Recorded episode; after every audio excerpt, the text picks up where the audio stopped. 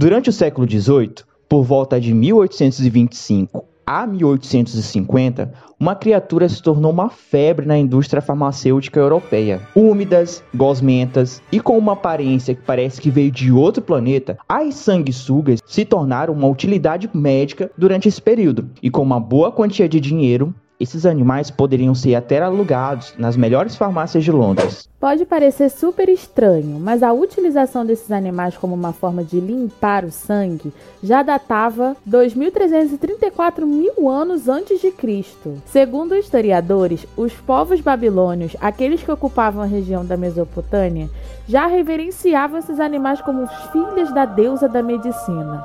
Muito louco, né, gente? E não para por aí, gente. Retornando à Europa, os médicos do século XIX criaram uma teoria de que as sanguessugas poderiam curar a chamada doença dos quatro humores. Que viagem é essa, velho? Segundo esses médicos, a doença ocorria por conta do excesso de sangue no corpo. Assim, para restaurar o equilíbrio do corpo, eram aplicadas sanguessugas em quatro partes anatômicas: na cabeça, nas costas, tórax e barriga. Na época, eram usados por volta de 6 milhões de sanguessugas para retirar 300 mil litros de sangue por ano de pacientes europeus que sofriam de dores de cabeça, dor de dente, infecção de ouvido, hemorroidas, entre outras doenças. No auge da Revolução Industrial, a comercialização de sanguessugas chegou a movimentar cerca de 1,5 bilhões de euros por ano. Olha. Fofoca isso aí, hein? Apesar de que no último século a utilização desses animais caiu em desuso por falta de comprovação científica da sua eficácia, nos últimos cinco anos as sanguessugas voltaram à cena lá nos Estados Unidos e também na Europa, revelando-se úteis para os pós-operatórios de pacientes que tiveram membros reimplantados. Olha que legal. É que elas ajudam a restabelecer a circulação sanguínea entre os tecidos reconstituídos, pois, ao chupar o sangue, incentivam a formação de novas veias,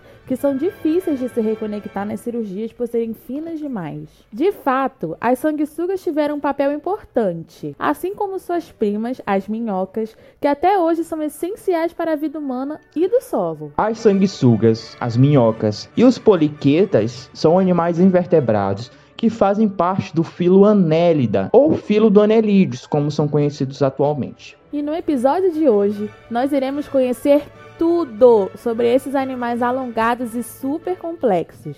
Aliás, eu sou a minhoca Lohane. E eu sou o Poliqueta Júlio. E, e esse é, é o. Biotestando. Vai! Vai!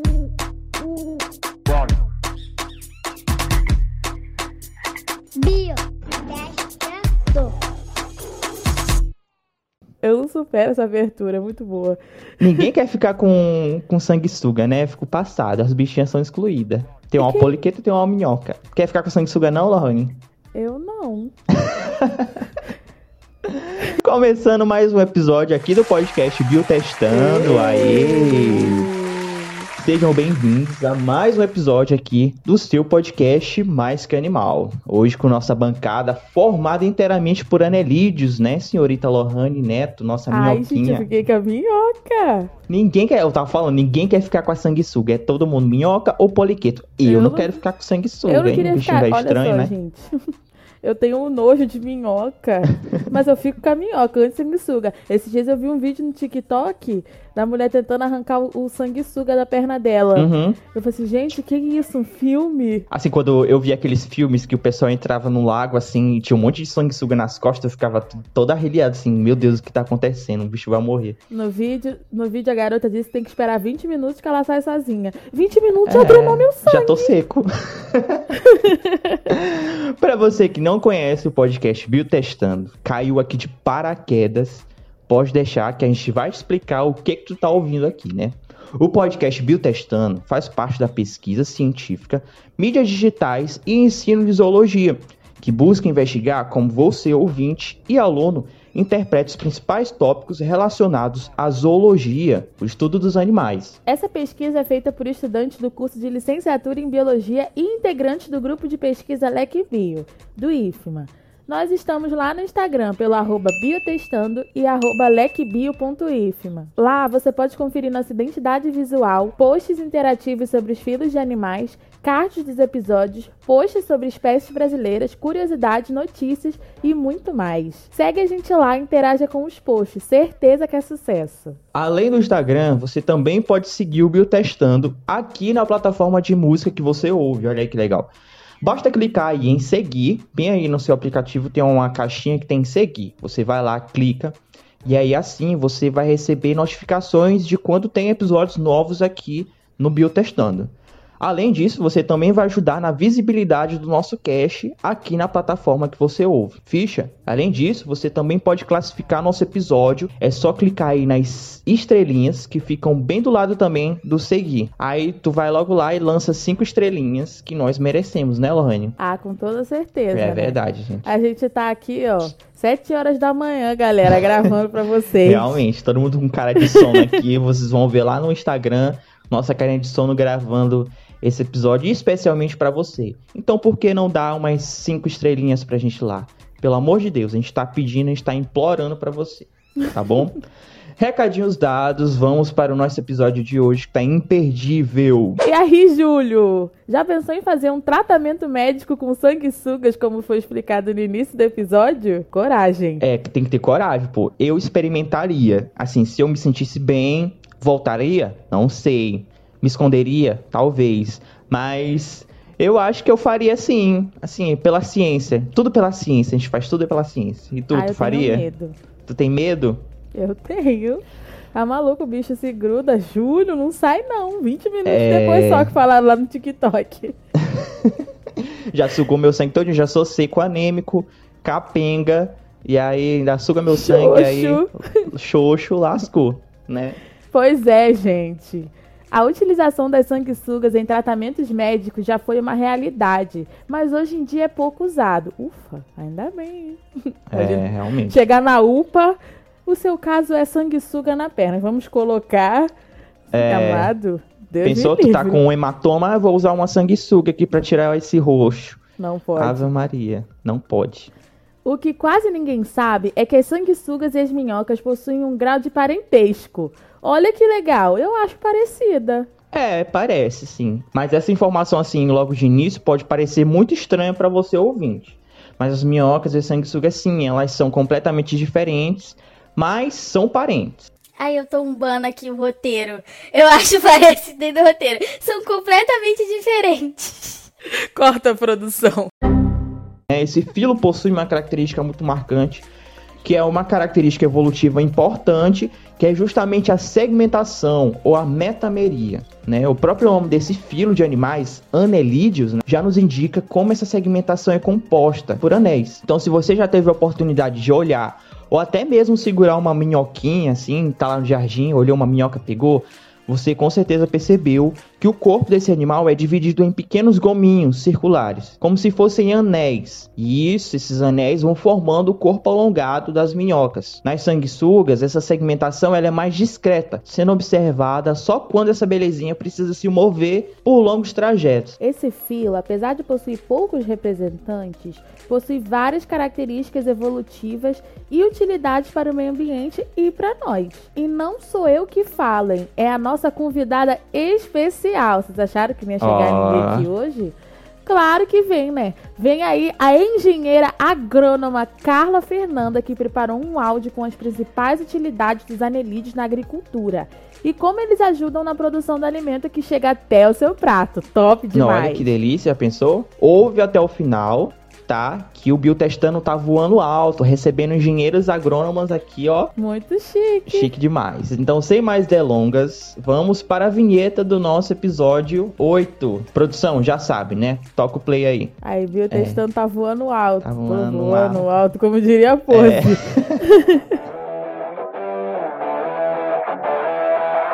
Biotestando apresenta. Episódio 8. Cultivando anelídeos. O Filoanélida, ou anelídeos, compreende animais que possuem corpos cilíndricos, alongados e segmentados, característica conhecida também como metameria. Esses animais podem viver nos mais variados meios. Então, provavelmente, você vai encontrar anelídeos terrestres, como a maioria das minhocas, anelídeos de água doce, como as sanguessugas, e anelídeos marinhos sésseis, que vivem no substrato do mar, que no caso são os poliquetas, que é o Júlio aqui nesse episódio. Sou eu, gente. E, e para você conhecer um pouquinho mais sobre os poliquetas, vai lá no nosso Instagram que a gente já tem um post sobre esses animais, tá? Lá no Biotestando Espécies. Muito bom. Eu já curti e já compartilhei. É, eu também, gente. Tá super massa, então vai lá conferir esse post que tá imperdível. Bom, retornando ao nosso tema. Os anerídeos são animais evolutivamente mais especializados que os animais do filo molusca, que a gente comentou no último episódio. A metamerização não só forma o corpo desses animais, mas também permite que seus órgãos e sistemas sejam compartimentados, facilitando o desenvolvimento melhor dos sistemas. Quais sistemas? Digestório e circulatório. Ela também ajuda na locomoção desses animais. Essa característica surge com mais funcionalidade e é importante, pois veremos os demais animais e filos daqui por diante. Esses animais possuem sistema digestório completo, com boca para entrada de alimento e ânus para saída. Ah, e você já deve ter se perguntado: onde fica o começo e o final dos anelídeos? É bem, bem complicadinho a gente entender isso, mas relaxa que a gente vai te explicar, né, Lohane? Com certeza. O corpo dos anelídeos é revestido por uma cutícula que dá uma ajudazinha ao proteger o corpo desses animais ao se locomoverem no solo. Esse corpo possui uma estrutura bastante evidente, o clitelo. Essa estrutura glandular é responsável por liberar um muco durante o cruzamento entre duas minhocas. Ela fica localizada no fim do corpo da minhoca. Então, na hora que estiver olhando uma minhoca, é só observar o local onde está o clitelo que você saberá se é o começo ou o fim dela. Essa estrutura vai estar mais presente e com mais evidência em minhocas no período reprodutivo.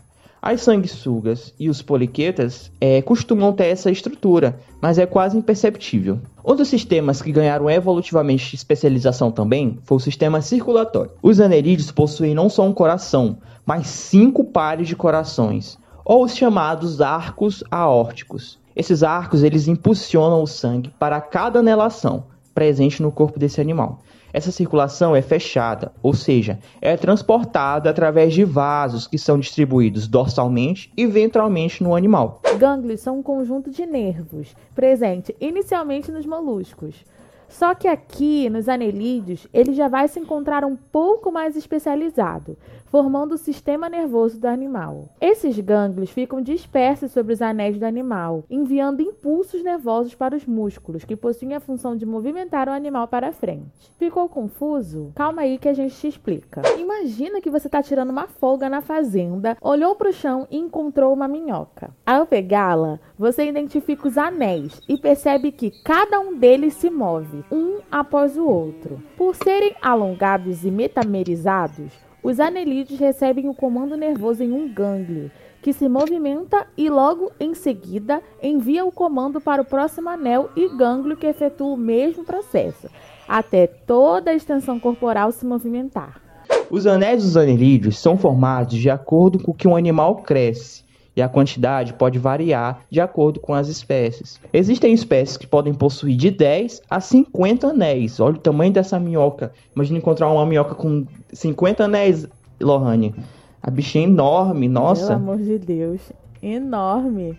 E não é à toa que elas podem cavar túneis e galerias de até 2 metros e meio, gente. Além disso, elas não possuem olhos, e em vez disso, elas vão apresentar fotoreceptores distribuídos por todo o seu corpo, que permite com que elas detectam a luz do dia. Tá ouvindo essa música? Sim, é aquele momento, o momento de vamos falar de amor. Conta aí pra gente como é que as minhocas se reproduzem, Lohane. A música que vai tocar é aquela.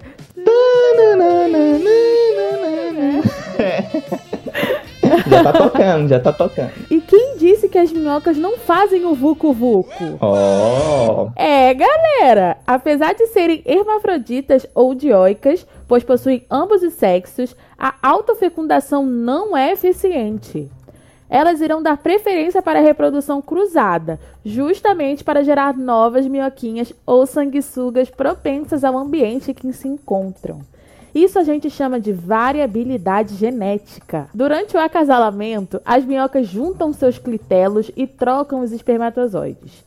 Esse espermatozoide é conduzido até o fim do seu corpo em uma bolsa, chamada de casulo. Após deslizar até o fim do corpo, os espermatozoides coletados de outra minhoca fecundam os óvulos liberados durante a passagem do casulo ali nos últimos segmentos do anelídeo e depois é liberado na terra até que haja a eclosão. Cada anelídeo pode produzir até 500 ovos por ano. Esses ovos são depositados normalmente no solo úmido e em casos de anelídeos marinhos são depositados lá no sedimento do mar. Os ovos podem demorar cerca de duas a três semanas para eclodir. Cada ovinho dá origem a um novo anelídeo, pronto para viver sua vida de escavador ou parasita, né, como é o caso dos sanguessugas, por mais ou menos 12 anos, o tempo que o anerídeo vive. Olha aí, sabia dessa, Lorraine? Um anerídeo ah, consegue viver 12 anos. Nossa. Essa é novidade para mim, bastante tempo, né? É, bastante tempo. Tô abismado. Eu tô passada, chocada. Meu Deus, Jesus. Tô vendo pela primeira vez. O filo dos anerídeos é dividido por três classes os clitelados, né, que possuem clitelo e são representados pelas sanguessugas e os oligoquetas ou minhocas.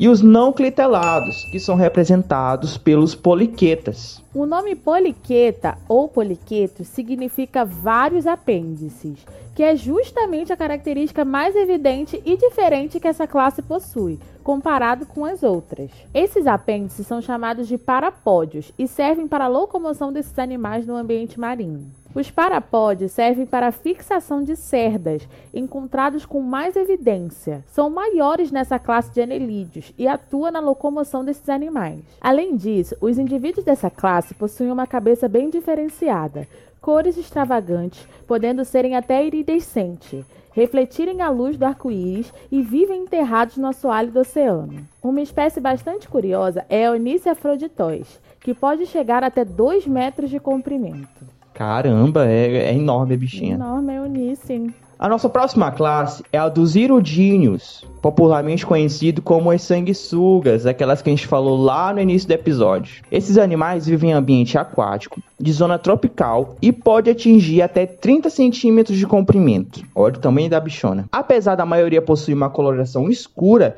elas podem ter outras cores também, viu gente? Podem ser vermelhas, podem ser laranja, por exemplo. Seus corpos são fusiformes e na extremidade são encontradas ventosas que são usadas justamente para se fixarem no substrato ou sugarem seu alimento, que na maioria das vezes é o nosso sangue, né, o sangue, já que elas são ectoparasitas e também utilizam essa ventosa para se locomover. O fato de passarem quase imperceptíveis pelos hospedeiros nos quais se grudam despertou nos cientistas o desejo de compreendê-las melhor e constatou-se que há na composição de sua saliva uma substância anestésica e anticoagulante, Aliás, o nome do tratamento que usa as sanguessugas como terapia é chamado de iridoterapia. E por último, e não menos importante, nós vamos falar das queridinhas do momento, as queridinhas da agricultura. Elas que são agro, são pop, são tudo, né, Lohane? Com toda certeza, porque se você nunca viu uma dessa, você tá vivendo em outro planeta, né? Só Com pode. certeza. Já sabe quem é? são elas, agropop são tudo, são a nossa classe das oligoquetas, ou como eu e você conhecemos, as minhocas, né? Mas não é nem eu nem o Júlio que iremos falar sobre elas para vocês. É a nossa convidada mais que especial, a engenheira agrônoma Carla Fernanda, que preparou uma super descrição de como as minhocas são utilizadas na área do agronegócio e como elas são importantes para a natureza. Produção, bota esse áudio aí para jogo. Olá, me chamo Carla Fernanda, sou engenheira agrônoma, formada pela Universidade Estadual do Maranhão há 13 anos. Atualmente trabalho no Departamento de Assistência Técnica de Agricultura do município de São José de Ribamar, onde atendemos diversos agricultores familiares. Hoje eu vou falar um pouquinho sobre a importância das minhocas para a agricultura. Então, as minhocas, elas são aliadas dos agricultores há centenas de anos. Elas funcionam, funcionam como verdadeiros arados vivos elas escavam a terra, construindo galerias, ingerindo solo e a matéria orgânica morta desse solo, liberando seus excrementos, transformando o que seria adubo orgânico em um adubo mineral. Além disso, elas arejam a terra, facilitando a penetração de água e das raízes. O nitrogênio, ele é um dos nutrientes mais importantes para o crescimento das plantas. Portanto, quando as minhocas elas consomem a matéria orgânica morta do solo, ou seja, os restos de folhas, raízes, galhos, cascas, elas liberam os seus excrementos. Ela está transformando o nitrogênio de uma forma que não seria usado pela planta é, de forma imediata em uma forma disponível para uso pelas plantas. Essa importância, ela é fundamental principalmente para dois tipos de agricultores. O agricultor familiar, que é aquele agricultor de baixa renda, que não tem condições de ficar comprando adubo mineral, né, por ser caro, e para o agricultor orgânico, que por sua própria decisão de atuar nesse ramo ele se compromete em fornecer uma produção orgânica e mais sustentável, não se fazendo uso de, de fertilizantes minerais. É prática comum desse agricultor orgânico ele ter o seu próprio minhocário. Ele produzia o seu próprio verme composto, que nós chamamos de humus. Então, estima-se que no Brasil exista cerca de 1.400 espécies de minhocas. É, porém, comercialmente, para a agricultura, são usadas geralmente de três tipos. São três espécies mais usadas aqui no Brasil. É a espécie Eisenia foetida, que é conhecida como minhoca dos montes de esterco, a Lumbricus rubellus, que é conhecida como vermelha da Califórnia, e a Eudrilus eugene, conhecida como gigante africano. Portanto, gente, as minhocas, elas melhoram as propriedades tanto físicas, químicas, quanto biológicas de um solo. São também bioindicadoras do solo. Geralmente, quando a gente verifica um solo que tem muitas minhocas, a gente logo imagina, esse solo é um solo fértil. E aí eu vou falar algumas curiosidadezinhas para vocês sobre as minhocas. A minhoca, ela ingere terra e matéria orgânica, equivalente ao seu próprio peso, e ela digere e expele 60% do que comeu sob a forma de humus. Os antigos egípcios, eles atribuíam poderosos poderes divinos, na verdade, às minhocas, né? E elas eram até protegidas por lei. Quando as minhocas atingem a maturidade sexual, elas reproduzem-se durante uma grande parte do ano. Para ter uma noção, oito minhocas adultas podem originar 1.500 minhocas em apenas seis meses. Gente, é, então é isso. Eu espero que vocês tenham gostado, tá bom? E estamos aqui. Até mais. Legal. E aí, Lohane, sabia dessas curiosidades que a Carla aí falou pra Cara, gente? É muita coisa.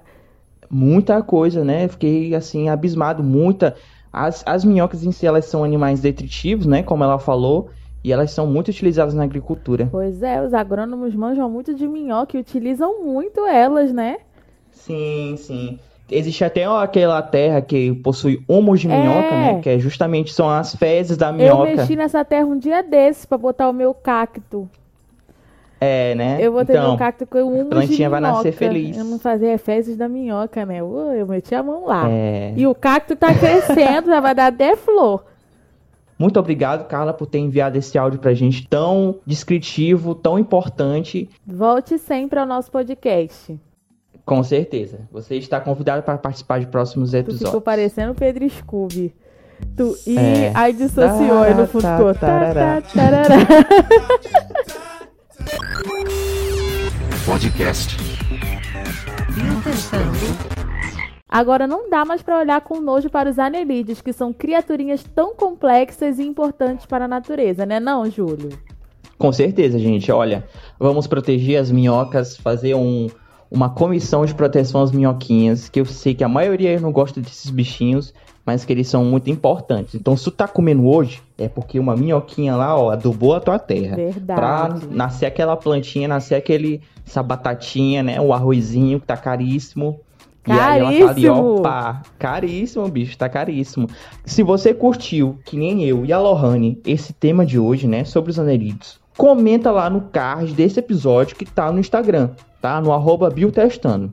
Manda lá tua opinião, se tu conhece alguma curiosidade a mais sobre esse filo, manda a sua dúvida, se você tiver alguma dúvida, manda lá pra gente. E o tema que você quer ver aqui no podcast Biotestando, vai que tá relacionado aos anelídeos, manda lá pra gente que a gente vai comentar E aqui, como tá a bom? gente sempre fala aqui, o seu feedback é muito importante pra gente. Então corre lá no arroba biotestando e comenta muito. E volte para o nosso episódio 9, que vai estar tá muito bom também, né, Júlio? Com certeza, gente. Vem episódio novo aí. E com convidada, ela vai estar tá aqui presente com a gente. Eu tenho certeza que vocês vão adorar o tema, porque o tema tá no teu então, dia a dia. Não perca. Eu sei que vocês sentiram saudade, mas aí, ó, estamos é. de volta com o nosso episódio 8, né? E o 9 sai em breve e vai estar tá muito bom, como todos Por... os outros. Por hoje é isso, gente. Espero vocês no próximo episódio, né, Lohane? Com toda certeza estarei aqui on. Legal, então, gente. Até a próxima. Valeu, tá, gente? Tchau, tchau. Tem alguma história com Anelide, Lohane? Não tem história nenhuma com Anelide. Só de medo mesmo. Se eu ver, eu saio correndo. Bio. Ai, tem um outro aqui.